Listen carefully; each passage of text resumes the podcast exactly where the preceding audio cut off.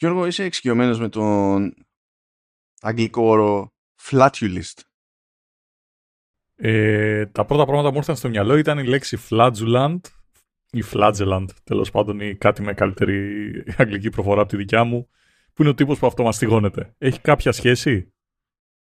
Όχι, όχι. Αλλά αυτό δεν αποκλείει το να αυτομαστιγωθείς εσύ όσο μαθαίνεις περισσότερα. Ωχ, oh, πάμε. Πε, παίζει, παίζει αυτό. Λοιπόν, είναι από το flatulence, ας το πούμε έτσι, που το flatulence είναι ένας ευγενικός τρόπος να πεις ότι, ξέρω εγώ, κλανιά. Όχι ρε, flatulence είναι η ευκύλια. Όχι, όχι. Όχι, είναι κλανιά, δεν είναι ευκύλια. Θα γκουγκλάρω ρε. Εσύ χρησιμοποιείς το Ιόντα Apple. Να γκουγκλάρεις. Κάνω τι θέλεις. Ο flatulist ή εναλλακτικά fartist ή απλά farter υποτίθεται ότι είναι αυτός που έχει εξειδίκευση στην κλανιά. Είναι ο professional farter. Το Google Translate λέει φουσκωμένος. Καλά πες το. Αυτό είναι το πριν πες του. Είναι το πριν. Εμείς είμαστε το μετά. Προ, προσπάθησε πριν από να συλλάβεις ότι η ύπαρξη αυτού του όρου σημαίνει ότι αυτό κάποτε ήταν σε κάποιο βαθμό κλάδος. Κλάνος. Ε, τε, ναι, αυτό.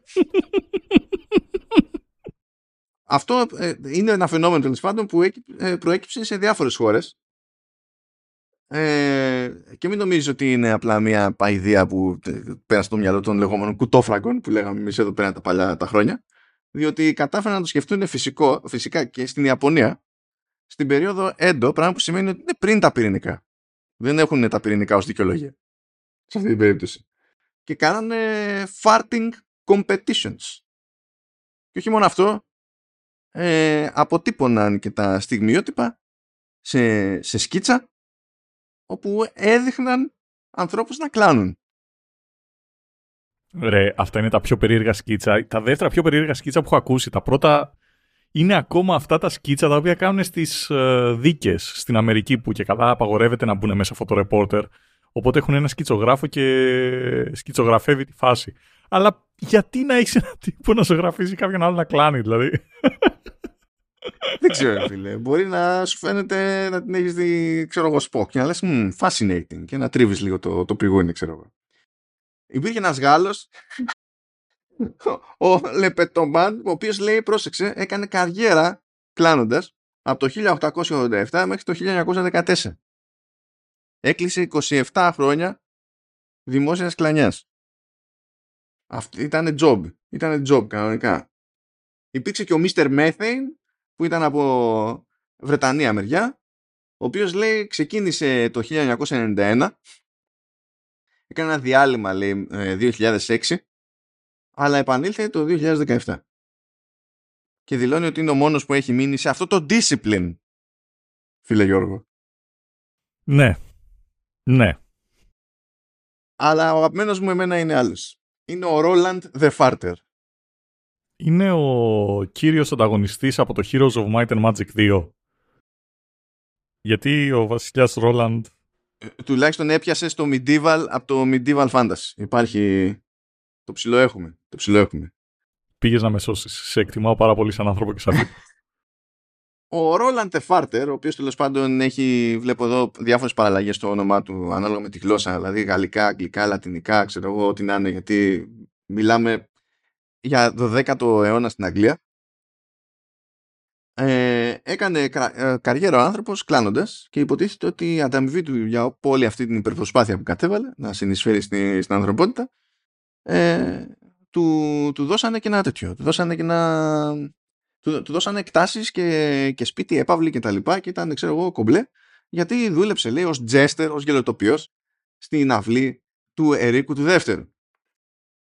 Αλλά θέλω να σου πω τώρα, λες, έχω αυτή, την υπο... έχω αυτή τη δουλειά, έχω αυτό το job, έτσι. Με έχει προσλάβει, ξέρω εγώ, ένας βασιλιάς, είμαι ο γελοτοποιός και είμαι γνωστός για τις κλανιές μου. Κάπως πρέπει να σου πει, όπως οποιαδήποτε δουλειά, ρε παιδί μου, ότι minimum πρέπει να κάνεις αυτά για να θεωρηθείς ότι είσαι ok, ρε παιδί μου, με τον εργοδότη. Ποια είναι τα deliverables, αδερφέ? Ακριβώς, ακριβώς. Και λέει ότι είχε την υποχρέωση για το λεγόμενο unum saltum et siffletum et unum bumbulum. Φυσικά δεν ξέρω λατινικά, μην φαντάζεστε ότι κατάλαβα τι συνέβη αυτή τη στιγμή, αλλά έχω δίπλα τη μετά. Τι σου είπε λέει για ότι... τη μάνα σου, δεν έχεις ιδέα. Λέει ότι κάθε Χριστούγεννα έπρεπε να πηγαίνει στη Βασιλική Αυλή και να κάνει ένα άλμα, να εκτελεί ένα άλμα, ένα σφύριγμα και μία κλανιά. Άλμα όταν λέμε, τι εννοούμε? Ένα one jump λέει, ξέρω εγώ. Χειρότερο anime ever. One jump! Και μπαίνουν κιθάρες από πίσω. Ξέρω εγώ, μπορεί να έπαιρνε φόρα, να έκανε άλμα και να έριχνε τη μία κλανιά, αλλά να έσφυγε σωστά τα κολομέρια και να έβγαινε σφυριχτή. Πού να ξέρω, ε... εγώ. Αλλά φα... για φαντάσου πόσο ευτυχισμένος να ήσουν αν η βασική σου υποχρέωση... Ευτυχισμένος. Και αυτό. Αν η βασική σου υποχρέωση, για να πεις ότι εντάξει το βγάλαμε το μεροκάματο και... Ποιο μεροκάματο? Τη βγάλαμε την υποχρέωση και φέτος. Ήταν αυτό, εμφανίζεσαι κάπου, οπουδήποτε. Χαίστηκες τώρα αν είναι βασιλιάς και τα λοιπά. Και μεταφορικά και κυριολεκτικά. Και λες ότι απλά θα κάνω ένα άλμα, ένα σφύριγμα και ένα κλάσιμο. Φίλε, θα κόλωνα. Τι θα κόλωνες, θα έλεγες ευχαριστώ φίλε. Θα έλεγες, και θα, θα έλεγες πείτε το, το όνομά μου και το επάγγελμά μου σε όποια, σε όποια γλώσσα θέλετε. Παίξτε, πείτε ότι είμαι Σέρβος και πείτε με Κλάσνιτς. Πείτε ότι είμαι από την Πελοπόννησο, πείτε με Κλανόπουλο. Πείτε με ότι κρατάω από πιο βόρεια και είμαι ο Κλανίδης. Θα έλεγες ευχαριστώ. Θα έλεγες, αν αυτή ήταν η υποχρέωσή σου και γινόσουνα, ισοδηματίες και τα άλλα, και σου λέγανε παιδί μου πάρε και... και μερικά εκτάρια έκταση εκεί, χτίσε, κάνε τα κουμάντα σου. Εκτάρια ή εφτάρια, να το συζητήσουμε. Ε, τώρα κοίτα, αν μιλάμε για οικόπεδα, δυστυχώς είναι για εκτάρια. Είναι... Οποίος... Όχι, κοίτα, ξεκινάς από το διάρι, που είναι ξέρω στα Πατήσια, μετά πηγαίνεις στο τριάρι και, και όσο πάει μεγαλώνει και πηγαίνεις στα, ε, ε, πώς θα είπες, εκτάρια. Εκτάρια, εκτάρια ναι, εκτάρια. Ναι, και τα εφτάρια. Εν τω μεταξύ, είναι τα, τα εκτάρια, είναι... Ένας όρος που δεν χώνεψα ποτέ. Ε, δεν δε, δε, δε συνειδητοποίησα ποτέ τι παίζει ακριβώς, ας πούμε, με τα, με τα εκτάρια. Οπότε δεν μπορώ, ό,τι και να μου πεις αριθμό, δεν μπορώ να υπολογίσω τι παίζει. Δεν μπορούσες να τα χωνέψεις ποτέ, γι' αυτό ήτανε flatulent. Ναι, είναι... είναι, είναι πλούσια σε φυτικές ίνες τα εκτάρια.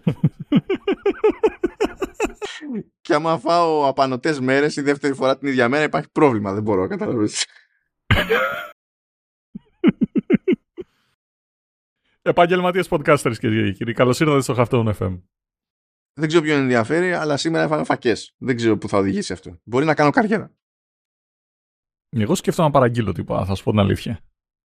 Ναι, αλλά ποιες πιθανότητες να πεις ας παραγγείλω γιγάντες? Ε, καμία. Είσαι safe. Γιατί θα πάρεις κάτι από τα προβλεπές τα, α, στην περίπτωση delivery που δεν θα σου δημιουργεί τέτοια προβλήματα. Αλλά γι' αυτό δεν είσαι επαγγελματίας. Το παίζω delivery safe.